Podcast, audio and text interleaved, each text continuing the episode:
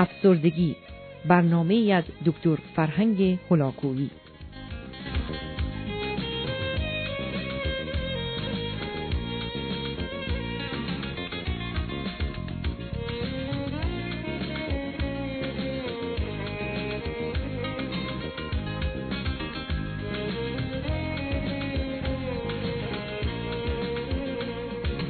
بینندگان عزیز، گفتار امروز درباره علل و عوامل افسردگی در انسان هست و به موضوع وابستگی که در دنیای امروز منشأ بسیاری از افسردگی هاست اشاره دارم. با آگاهیتون رسوندم که در مسیر رشد روابط انسانی کودک یا انسان از هشت مرحله باید بگذره یا به مرحله هشتم برسه. از مرحله اول همزیستی، به دومی چسبندگی و سومی اعتیاد و چهارمی عادت و پنجمی وابستگی و ششمی جدایی و رهایی و هفتمی استقلال میرسه. اما بین هجده تا بیست و دو سالگی باید وارد مرحله هشتم بشه و اون اینتردیپندنسی یا همبستگی است. به این معنا که جوانی که تا به حال مستقل و آزاد بوده و خود را از دیگران مختلف و متفاوت می‌بینه، باید با بقیه افراد و عزیزان خودش ارتباط تازه‌ای رو برقرار کنه که این بار بر اساس انتخاب و اختیار او است و دوستی و صمیمیت و محبت رو مبنای این روابط قرار بده، در حالی که مستقل و آزاد هست و احتیاجی به فرد به خصوصی و چیز به خصوصی نداره. در چارچوب قرارها و قراردادهای اجتماعی روابطی رو با دیگران برقرار میکنه و خودش رو آماده میکنه که به دلیل این توانایی که بر روی پاهای خودش ایستاده همکنون پیدا کرده و از درون و بیرون این استقلال و آزادی رو میفهمه و تجربه میکنه، در چارچوب ارتباط با دیگری وارد مرحله عشق بشه و عمیق‌ترین ارتباط انسانی رو حال که به آزادی و استقلال رسیده با انتخاب و اختیار خودش و بعد از شناخت و آگاهی به وجود بیاره. بنابراین در دنیای امروز ما قرار هست که به کمال روابط انسانی که همبستگی، دوستی، صمیمیت، محبت و عشق هست برسیم که در دوران گذشته چنین چیزی نه ممکن هست و نه ممکن بوده. اینکه افراد معتاد و یا وابسته رو من و شما عاشق یکدیگر بدانیم با هیچ واقعیتی نمیخونه، بلکه تعریف خاصی رو از محبت و عشق ارائه کردیم. اما در مفهوم شاید دقیق و درست عشق، اون زمانی انسان میتونه عاشق دیگری بشه که آزاد و مستقل، در حالی که محتاج دیگری نیست، مشتاق او باشه و در حالی که میتونه کامل زندگی خودش رو اداره کنه. این تمایل در او وجود داشته باشه که با شریک زندگی خودش ارتباطی نزدیک و تنگاتنگ پیدا کنه. بنابراین روزی که من و شما در مسیر رشد روابط انسانی به اینجا میرسیم، وارد مرحله همبستگی شد. مایل به بیان این نکته هستم که متاسفانه این سوء تفاهم وجود داره که فکر میکنیم افراد معتاد به هم که بدون هم نمیتوانند زندگی کنند و یا افراد وابسته‌ای که فقط از طریق دیگری امکان ادامه زندگی و برآوردن نیازهای خودشون رو دارن به یکدیگر علاقه‌مندند و یا دوستدار و عاشق هم هستند. این گونه روابط مبتنی بر اعتیاد و یا احتیاج متاسفانه از نوع عشق نیست و گرچه ممکنه فرد تحمل دوری دیگری رو نداشته باشه و حتی با مرگ او او نیز نابود بشه، اما این به خاطر ارتباطی نیست که از درون این دو نفر با هم دارند، بلکه به خاطر نقص و عیب و ناتوانی یکی یا هر دو در جهت برآوردن احتیاجها و نیازهای خودشون و عدم توانایی در جهت تفکیک حس و احساس و اندیششون از دیگران هستند. بنابراین برخلاف تصور، در بسیاری از جوامع فرهنگ مایی وجود نداشته، بلکه فرهنگ دیگری یا دیگرانی بوده که برخی از اوقات این دیگری و دیگران حتی موجوداتی ناپیدا و کاملا خارجی هستند و بنابراین ما گرفتار فرهنگ دیگران بودیم و فرهنگ ما پدیده تازه‌ای است که فقط وقتی به وجود خواهد آمد که فرهنگ من جایگاه و پایگاه خودش رو پیدا کنه و اون زمان این منها با آزادی و اختیار و آگاهی انتخابی کنن که به دور هم جمع بشن و موجبات رشد و تکامل یکدیگر و خوشبختی و سعادت همدیگر رو فراهم کنن. بنابراین به این واقعیت باید توجه داشت که در دنیای امروز برخلاف تاریخ که به نظر من مردم جهان در نود و نه درصد تاریخ نود و نه درصدشون از مرحله وابستگی نگذشتن، کاملا دوران تازه و جدیدی به وجود آمده و شرط سلامت روانی و خوشبختی در این است که من شما به مرحله استقلال و همبستگی برسیم تا بتوانیم آنگونه که باید و درست هست زندگی خودمون رو ادامه بدیم. اما اگر کسی در دنیای امروز در مرحله عادت و اعتیاد و وابستگی مانند گذشته بمونه، این خطر او رو تهدید میکنه که گرفتار افسردگی بشه. به این معنا در دنیایی که کودکان باید از همون آغاز از پدر و مادر به خاطر رفتن به محیط‌های آموزشی از اونها جدا بشن، در جهانی که من و شما دیگر برای پدر و مادر و کنار اونها کار نمی کنیم و با اونها نیستیم، بلکه در محیط‌های کار با افراد غریبه‌ای در ارتباط هستیم، در دنیایی که بسیاری از اوقات حتی من و شما دیگه نه تنها در اون محله، حتی در اون شهر و کشور زندگی نمی کنیم، بلکه در جامعه و فرهنگ دیگری زندگی می کنیم، اون زمانی که نیازهای فیزیکی و روانی حتی احساسی و عاطفی خودمون رو از طریق دیگران و نه عزیزانمون برآورده می کنیم و آن وقتی که احتمالاً ازدواج با افراد دور و غریبه به عنوان یک واقعیت اجتماعی در میاد و ازدواج‌های درون فامیلی دورانش به سر میرسه و اون زمانی که انسانها به دلیل تفاوت و تنوعی که در آموخته‌ها و نوع زندگی دارند بعد از چند سالی شباهتی به خواهر و برادر و پدر و مادرانشون پیدا نمی‌کنند، معلوم هست که وابستگی نوع پذیرفته شده ی زندگی نخواهد بود و بنابراین اگر کسی در چارچوب وابستگی بمونه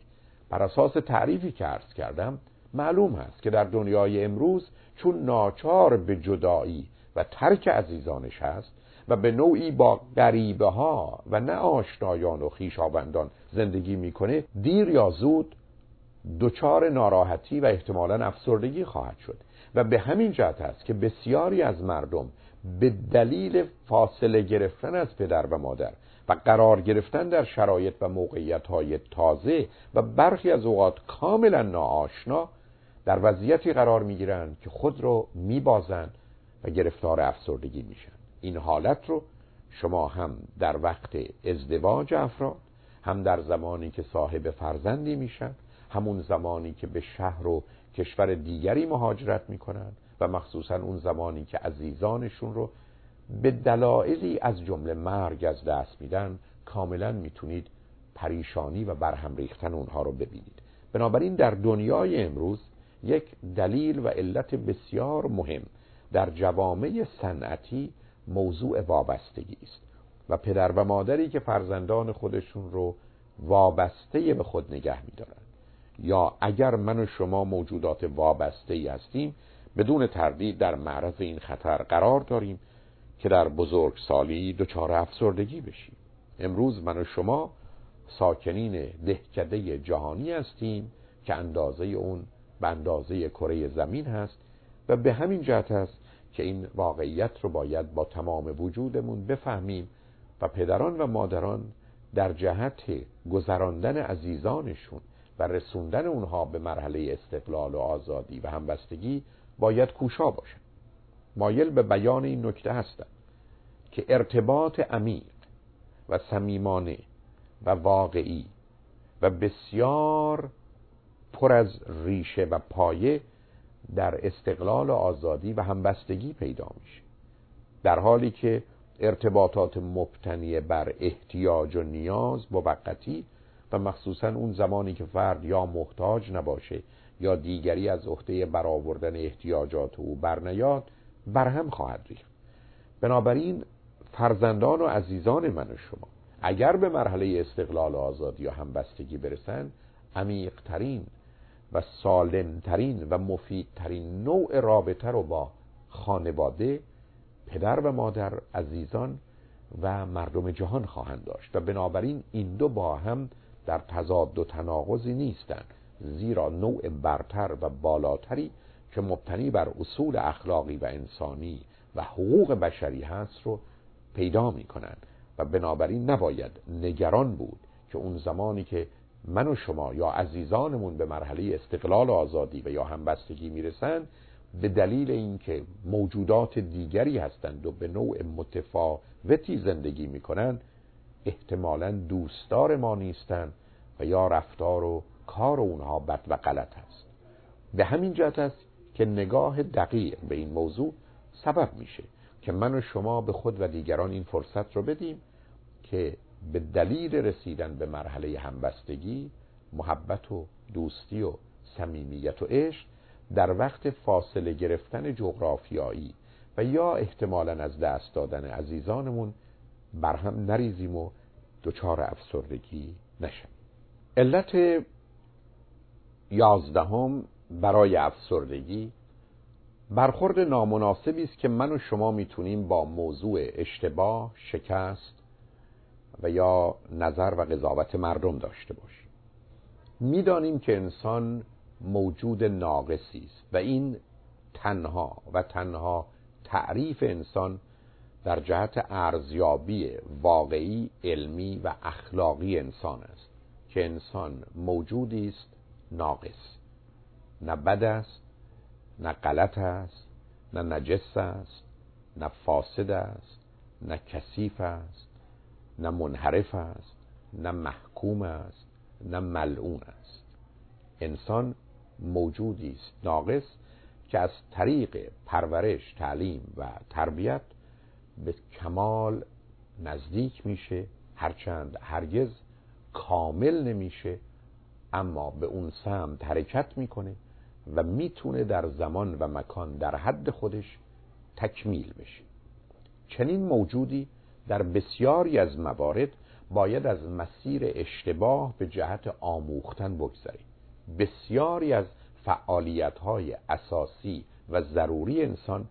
بدون اشتباه اتفاق نمی‌افته. بنابراین من و شما باید به بسیاری از فعالیت‌های خودمون اون زمانی که نتیجه و پیامد لازم رو و یا مفید و مورد انتظار رو نداره به عنوان اشتباه نگاه کنیم، اما اگر اونها رو به عنوان کارهای بد و غلط بدانیم، غالب اوقات بعد از مدتی احساس بدی خواهیم کرد.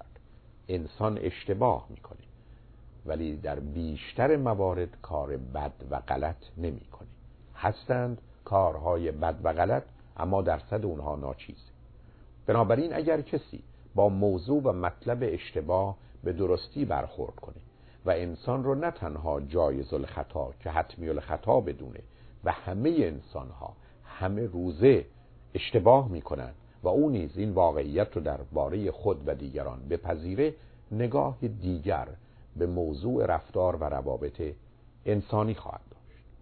دوم اینکه همه انسان هایی که مایل به رشد و تکامل هستند با شکست و به نوعی برخورد با موانع و مشکلات روبرو میشن. اینکه من و شما در زندگی با شکستی روبرو بشیم قطعی و حتمی هست، اما مهم این هست که به گونه‌ای با اون برخورد کنیم که بتونیم هر شکستی رو پل پیروزی بعدی خودمون قرار بدیم، از اون به درستی بیاموزیم، تغییرات و دگرگونی‌های لازم رو در خود، در شرایط و موقعیت و روابطمون به وجود بیاریم و در نتیجه به مرحله‌ای برتر و بالاتر برسیم. و موضوع سوم قضاوت و نظر مردم هست، زیرا در حالی که در برخی از موارد احتمالاً نظر گروهی، افرادی که با اصول اخلاقی و انسانی و واقعی در ارتباط هستند اهمیت ویژه‌ای داره، اما معمولاً توده مردم و یا احتمالاً قضاوت و نظر عمومی درباره موضوعها با واقعیات نمیخونه و احتمالاً حقایقی رو در بر نداره. بنابراین انسان سالم و انسانی که مایل هست خودش رو از درگیری‌های درونی و بیرونی تا حدودی آسوده کنه، باید با این واقعیت که قضاوت و نظر مردم اولا در بسیاری از موارد درست نیست و دوم این که احتمالاً تأثیری در زندگی من و شما نخواهد داشت، خود رو به نوعی آسوده کنه و در نتیجه از مقایسه و مسابقه چشم بپوشه و به خاطر رعایت این نکات احتمالاً در درون احساس آرامش و امنیتی کنه و مسائل و مشکلات خودش رو در بیرون حل کنه. بنابراین کسانی که موضوع اشتباه، شکست و نظر مردم رو به درستی ارزیابی میکنن و با اون برخورد میکنن، میتونن راه تکامل خودشون رو ادامه بدن و درست برعکس کسانی که با موضوع اشتباه و شکست و قضاوت و نظر و حرف مردم برخوردی غیر واقع بینانه و ناسالم دارن، متاسفانه در معرض این خطر هستن که دچار افسردگی بشن. بنابراین حالات اضطراب و افسردگی در بسیاری از موارد ناشی از برخورد نادرست من و شما با این موضوعهای مهم و اساسی است. اجازه بدید که بعد از چند پیام مطالب دیگری رو به آگاهی شما بینندگان عزیز برسانم. لطفاً با ما باشید.